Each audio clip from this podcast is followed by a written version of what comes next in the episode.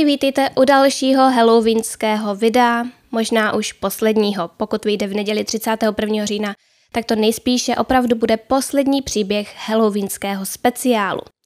Dnes se vydáme do Irska a řekneme si o jednom z tamních nejstrašidelnějších míst. Řeč totiž bude o venkovském zámku Loftus Hall, který leží na poloostrově Hook v hrabství Wexford v Irsku.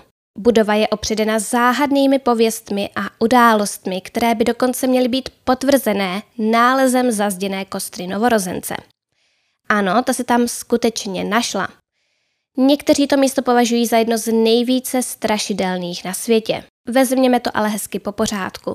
Podle archeologických nálezů byli na celém poloostrově velmi aktivní druidi, kteří tam měli mít svoji svatyni.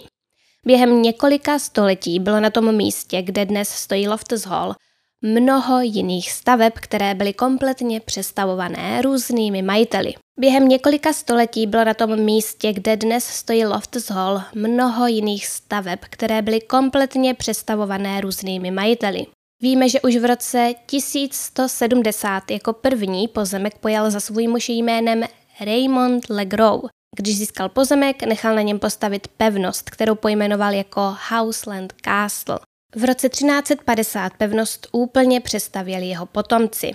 Vznikla tedy dosti odlišná stavba, které se začalo říkat buď jen The Hall nebo Redmond Hall. Redmond Hall pochopitelně vychází ze jména rodu vlastníků. Šlo o rod Redmondu. Zajímalo mě, kde se to vzalo, když takové příjmení první majitel neměl. A přišla jsem na to, že si Raymond Legros, jehož předky byli normané, nechal změnit příjmení na Redmond, aby v Irsku zapadl. Někde jsem ale četla i to, že se přejmenoval na Redmond Fitzgerald, což by dávalo větší smysl. Pro mě je Fitzgerald asi to nejirštější příjmení, ale stavba se skutečně jmenovala Redmond Hall a mělo jít o příjmení, o jméno té rodiny, toho rodu, takže těžko říct. Rodina prý v onom roce 1350 stavbu kompletně zbourala a postavila jinou, jen o kousek dál. A to kvůli tomu, že tou dobou v Irsku řádil mor a oni chtěli místo více přizpůsobit normálnímu životu a chtěli se tam nastěhovat, protože budova byla na samotě a tudíž byla bezpečnější, co se nákazy morem týče. Jednoduše bohatší lidé, kteří si mohli dovolit stěhování, odcházeli bydlet na odlehlejší místa, jelikož mor se pochopitelně více šířil v místech s větší hustotou zalidnění.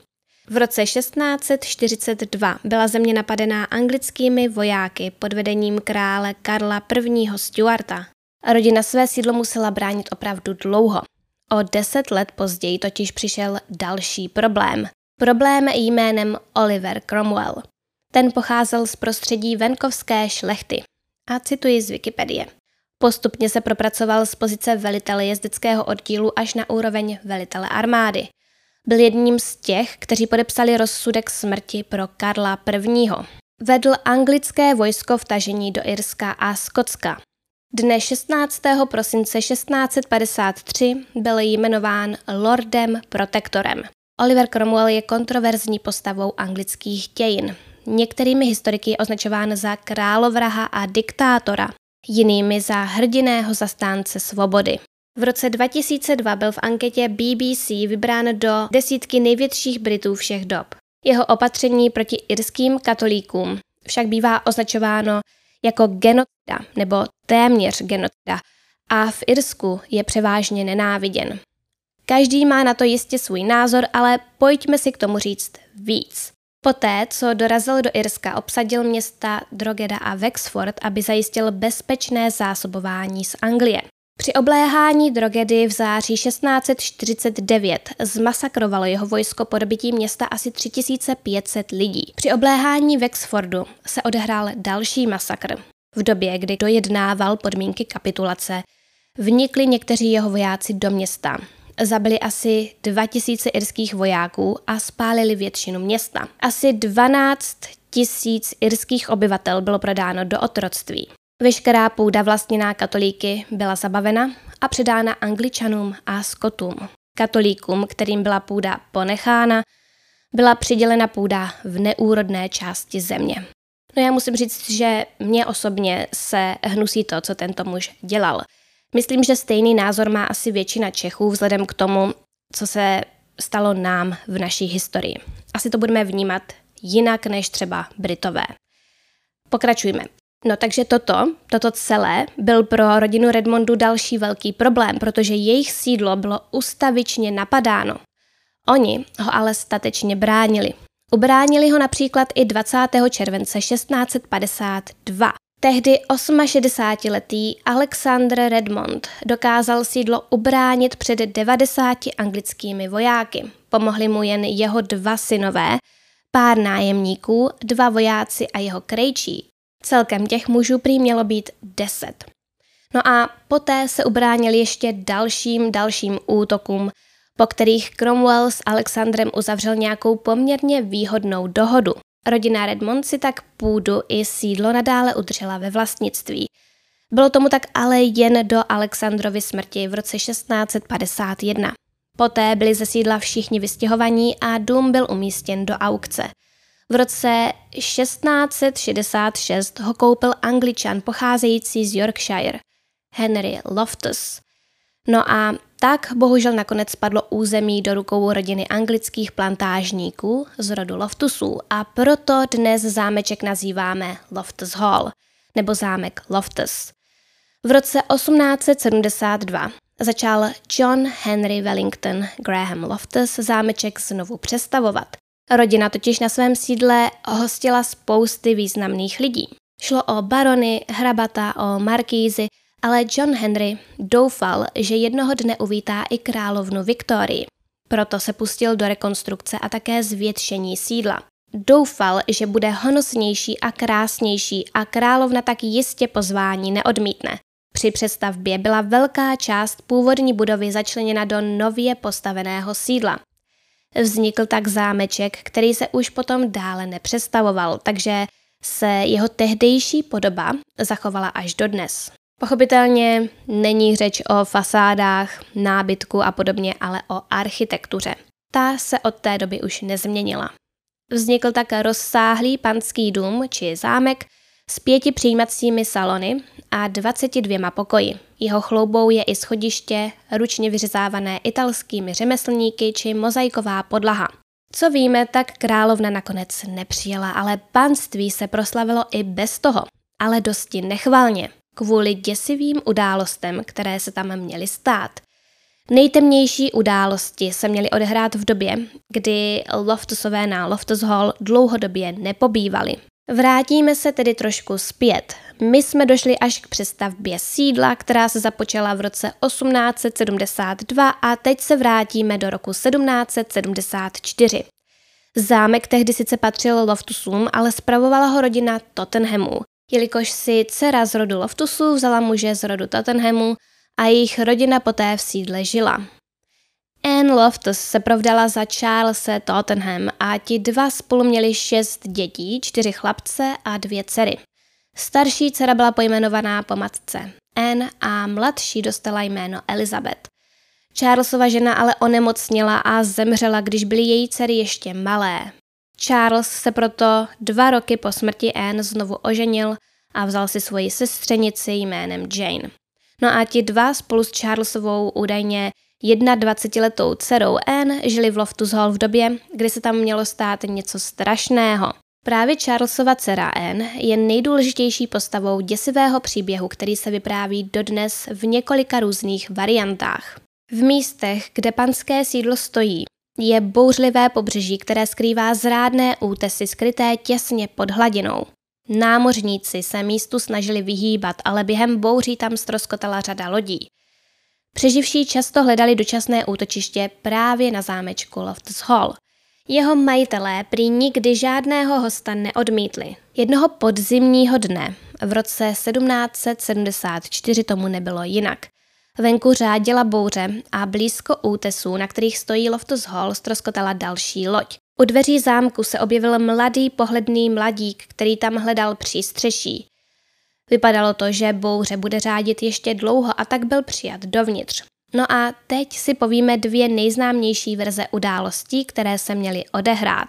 Jen chci dodat, že doma tehdy byl údajně jenom Charles, tuším, že jeho žena, a ostatní měli být pryč někde na cestách.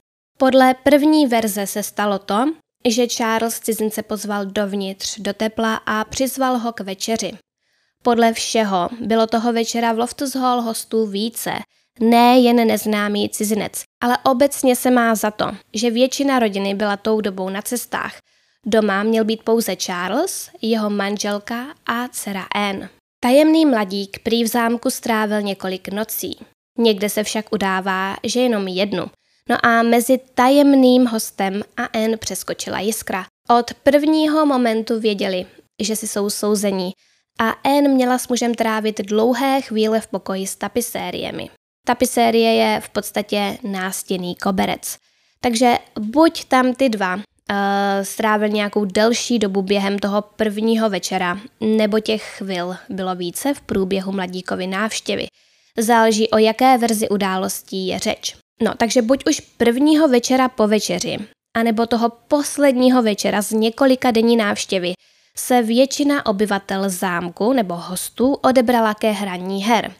Hry se zúčastnila i Anne a kromě jiných hostů se připojil samozřejmě i tajemný mladík. Toho můžeme označovat pravděpodobně za jejího milence. Při hraní karet se hosté bavili, zatímco venku stále řádilo špatné počasí. Postupem času ale zábavu vystřídala frustrace, jelikož mladík stále vyhrával a to zvláštním způsobem. Každou hru docházelo k tomu, že muž prohrával a vypadalo to, že se jeho hra blíží ke konci, když v tom najednou z ničeho nic na stůl položil vítězné karty a vyhrál. A nikde není specifikováno, o jakou hru šlo, takže k tomu vám více neřeknu. Ale prý to mělo probíhat tak, jak jsem uvedla. Ostatní hosty jeho výhry ale začali štvát a tak postupně hrát přestali. U stolu pak nakonec zůstali už jen Anne, její otec Charles a tajemný host. Anne a cizinec u stolu flirtovali a jejich vzájemná náklonost byla znát. V jednu chvíli Anne na stůl položila karty, které považovala za vítězné. Hosta to ale vůbec nerozhodilo a Anne se od něj v návaznosti na své karty dočkala nějaké poměrně peprné, ale vtipné poznámky. Co bylo řečeno, nevíme, ale podle pověsti to Charlese, Enina otce, dost vyvedlo z míry. A to až tak, že mu některé jeho karty spadly pod stůl. Proto se pro ně pod stůl ohnul a když to udělal, uviděl, že má cizinec místo nohou kopita. Charles vykřikl a začal cizince označovat za démona. Anne se podívala, co jejího otce tak vyděsilo a též zahlédla kopita, která měl její milenec místo chodidel. Byla zděšena, její milenec, ať už byl cokoliv, povstal a zakvílel utrpením. Znělo to, jako by se mu v tu chvíli naprosto zlomilo srdce. Vydal ze sebe takový řev, jakého by normální smrtelník nebyl schopen. Začaly kolem něj vznikat jiskry, hlavně kolem jeho levé ruky. Stupňovalo se to a najednou mu začaly hořet prsty. Zanedlouho plameny vycházely z celé jeho levé ruky. Anne a Charles se nestačili nadát a muž byl v plamenech celý. Hořel, ale nebolelo ho to. Bytost se naposledy na krátký okamžik zahleděla do éněných očí a poté vylétla přes strop a střechu ven.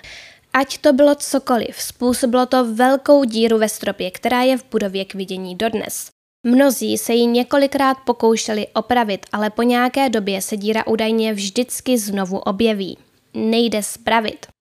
A stejně tak se Anne nemohla zbavit smutku po svém milém ale o tom si řekneme za chvilku. A je to mimochodem to nejdůležitější, takže se na to počkejte. Ale teď chci v rychlosti zmínit i ty jiné verze událostí. Jak jsem řekla, vypráví se více verzí pověsti. Někdo vám řekne, že cizinec pobyl déle, někdo, že jen na jednu noc, ale ta jedna noc mi moc nesedí, protože tam by se musel najít nějaký čas na to, aby se do sebe ti dva hluboce zamilovali a aby pobyli v té místnosti s tapisériemi na což v té verzi prostě není čas, protože podle ní to bylo tak, že cizinec usedl k večeři a i hned poté se hrály karty a někdy v průběhu toho došlo k tomu odhalení. Někdo vám poví třeba i to, že se pod stůl ohnula jen N, když jí spadla karta a ne její otec a že u stolu ještě seděli všichni. Ale než se vzpamatovali, tak mladík vyletěl stropem pryč jako ohnivá koule.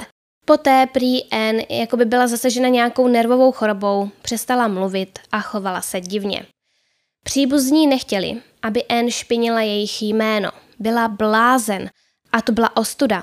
A taky zavřeli v jejím oblíbeném pokoji s tapisériemi, kde zůstala zavřená až do své brzké smrti. Ve dnech před svojí smrtí prý vůbec nic nejedla a vůbec nic nedělala, jen seděla na posteli s koleny u brady a houpala se sem a tam. A právě tak v té pozici údajně i zemřela. Ano, přímo tak v té pozici. Takto skroucené její tělo prý zůstalo a proto se musela dát vyrobit speciální rakev, která mohla její ostatky pojmout. Anne měla zemřít někdy v roce 1775 a právě po její smrti na zámku začala nekontrolovatelná paranormální aktivita. Utrápený duch Anne má na zámku strašit dodnes a má hledat svého milence. Říká se, že krátce po Énie smrti rodina kvůli strašení povolala několik protestantských duchovních, aby to zastavili, ale nikdo nedokázal zbavit dům zlých sil. Ve svém zoufalství rodina sama protestantská zavolala katolického kněze, který byl v jejich panství nájemníkem, otce Tomase Brothers. Tomu se prý konečně podařilo dům očistit. Říká se, že byl na jeho náhrobek vyrytý nápis Zde leží tělo Tomase Brothers, který konal dobro a modlil se za všechny a který vyhnal ďábla z Loftus Hall. Je však nutné dodat, že neexistuje žádný důkaz, že by tento náhrobek kdy existoval a mnozí jsou přesvědčeni o tom, že si tuto historku o protestantských a katolických kněžích později vymysleli tamní Irové. Katolíci. No, myslím, že ta povídačka o kopitech a tak dále nejde brát příliš vážně, ale když už, tak už. Tak to prostě rozebereme detailně, že jo. E, takže dále. Někde se uvádí, že Charles přikázal, aby byl ten tvor z kopity vyveden před dům, před dveřem a tam ho ještě pár lidí spovídalo. Chtěli vědět, co je zač a podobně a rozčílili ho a tak vzplanul a proletěl budovou, přičemž ji poničil a vyletěl ven stropem. Potom je zde trochu jiná verze, ta hlavní, druhá. A podle té nešlo o démona a nemluví se v ní o žádných kopitech. Ale zbytek je víceméně stejný. Anne se zkrátka zamilovala do námořníka. Obyčejného a chudého námořníka. Nešlo o nikoho, kdo by vlastnil velkou loď s velkou posádkou a podobně. No a Anne s námořníkem otěhotněla. Její rodina byla zděšená, jelikož ona byla šlechtična a byla to tak velká potupa celého rodu. To, že čekala dítě s obyčejným námořníkem, zkrátka nepřipadalo v úvahu. Pokud by se to někdo dozvěděl, hrozilo by, že si ji už nikdy nevezme žádný urozený pán. A to bylo Anniným posláním, dobře se vdát a rozšířit tak majetek rodu. Rodina si tak údajně rozhodla Anne držet pod zámkem až do porodu. Nikdo ji nesměl zahlédnout s těhotenským bříškem. En tak byla celých devět měsíců zavřená a když přišel porod, tak její otec zakázal přítomnost porodních bab nebo lékařů. Bál se, aby to rodinné tajemství někdo neprozradil. Při porodu ale nastaly komplikace a En bez lékařské pomoci zemřela krátce po porodu. Dítě mělo být podle pověsti zavražděno a jeho ostatky ukryty někde v panství. No takže toto uh, se mělo stát v té verzi s pouhým chudým námořníkem, ale také ve verzi s démonem. Podle té verze totiž Anne s tím tvorem otěhotnila a proto též byla držena pod zámkem a po porodu zemřela a dítě bylo zabito a ukryto někde v prostorách panství. Takže ano, jsou takové dvě hlavní verze i s tím démonem. V jedné jde o to, že se N utrápí smutkem a ve druhé verzi N s démonem otěhotněla, zemřela po porodu a dítě bylo zabito. No a potom je zde druhá hlavní verze, ve které nešlo o démona, ale o pouhého námořníka. Jaká z těch dvou hlavních verzí je pravděpodobnější, je asi jasné nám všem. Je to ta s námořníkem. Nezjistila jsem, co se mělo stát s ním, jestli ho muži z rodu Tottenhamu měli zabít, nebo jestli ho jen vyhnali, nebo třeba sám odešel a nechal N na pospas osudu. Nevíme, co z toho se stalo, ale nebyl přítomen v době porodu. Takže chudák N. Celý tento příběh byl považován za smyšlený, ať už jde o jakoukoliv verzi, ale poté došlo k hrůznému objevu. Ve zdech objektu byla během přestavby nalezena malá kostřička novorozeněte. Měla být nalezena ve zdech místnosti s tapisériemi. Všude se uvádí, že se kostra skutečně našla, ale všude se píše něco jiného ohledně toho, kdy. Eh, k tomu se ještě vrátíme o trošku později. Na počátku 20.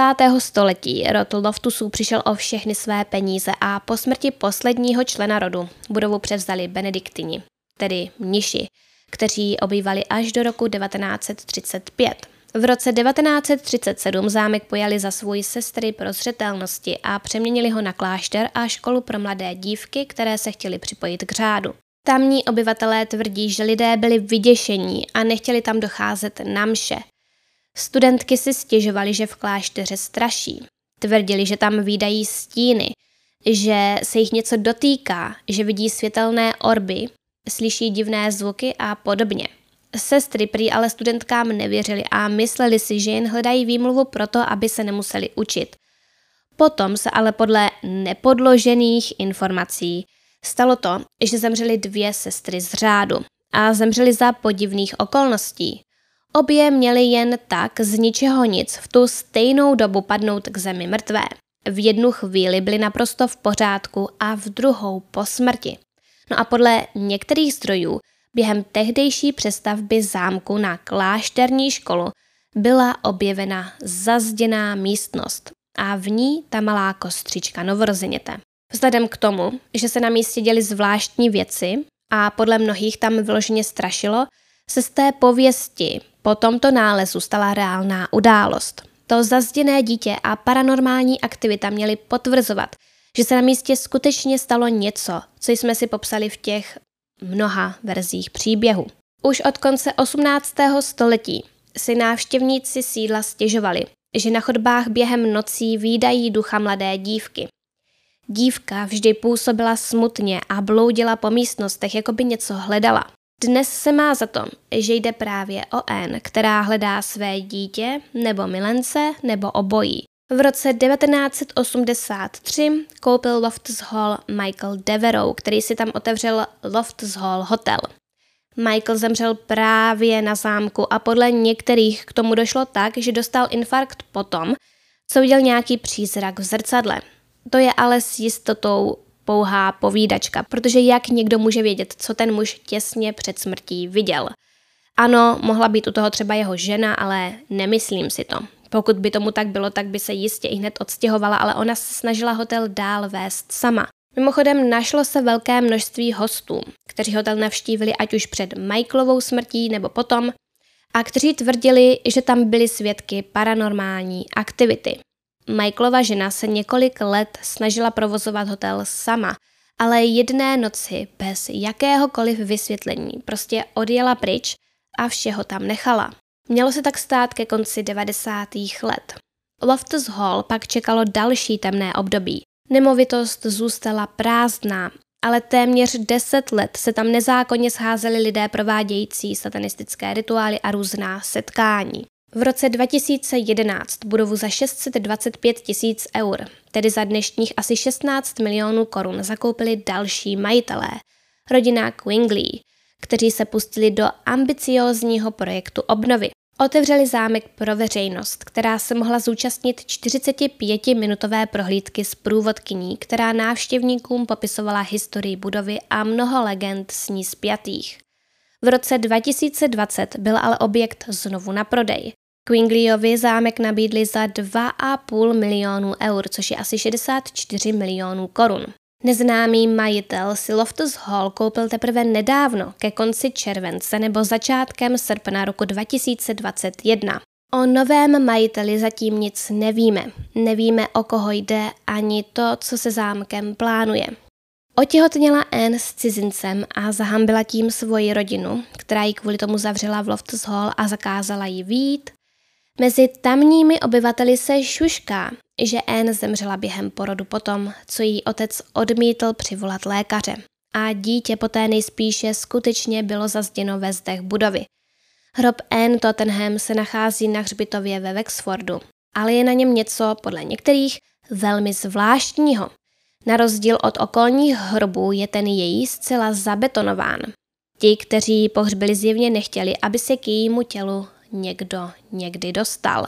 Takže to nutí lidi zamyslet se nad tím, proč to její rodina udělala. Třeba chtěli něco skrýt, ale zabetonování hrobu dříve bohatí využívali k tomu, aby nedošlo k jeho vykradení. Tak jednoduché to mohlo být.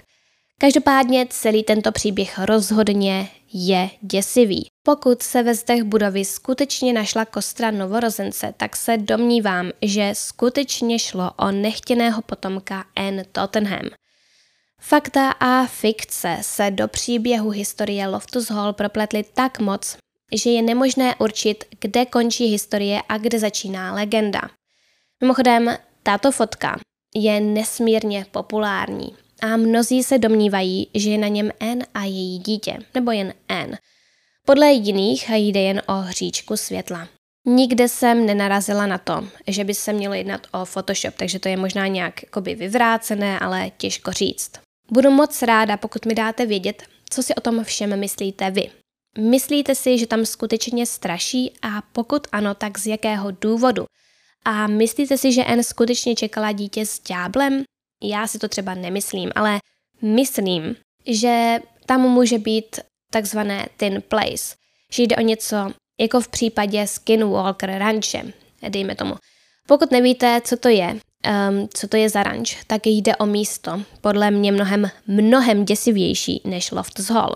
Na onom ranči ty podivné aktivity dokonce zkoumali vědci. Ano, normální vědci a snažili se tomu všemu přijít na kloup. Zpracovala jsem o tom video o Halloweenu minulý rok a musím říct, že na 100% věřím tomu, že se tam něco děje. Nejde o duchy, ale o něco jiného a rozhodně se tam něco děje. O to místo se zajímala i americká vláda a celé je to opravdu dost zajímavé. Moc vám to video doporučuji. Jde o něco úplně jiného než eh, v případě Loftus Hall. Jak jsem řekla, ten ranč zkoumali i vědci a my víme, na co přišli. Nebo možná nevíme všechno, ale něco rozhodně. Pokud se na to video budete chtít mrknout, tak odkaz najdete v popisku videa a možná i někde na vrchu obrazovky. Předtím, než se vám to tam ukáže, vás ale poprosím o odběr a o like na toto video. Moc vám za to děkuji. A pokud se chcete o mé tvorbě dozvědět víc a hlavně pokud se chcete včas dozvědět všechny informace ohledně mého merče, můžete mě sledovat i na Instagramu. Profil nese název krimi.příběhy. Na závěr bych tak jako vždy chtěla moc poděkovat všem, kteří mi zakoupili kafe na stránce Buy Me Coffee a děkuji i mým patronům, jejichž jména právě teď běží na obrazovce. Jmenovitě bych chtěla poděkovat patronům, kterými jsou Jolana, Sage, Petra, Denisa, Krátká startka, Natalí, Halina, Evženie, Aťka, Markéta, Kuba, Andrea, Martin, Diana, Antonie, Jana, Dagmara, Kachnička, Jitka, Kate von Hell, Kateřina, Mirka, Michaela a Anička. Všem vám moc moc děkuji za zhlédnutí a za komentáře a uvidíme se zase příště.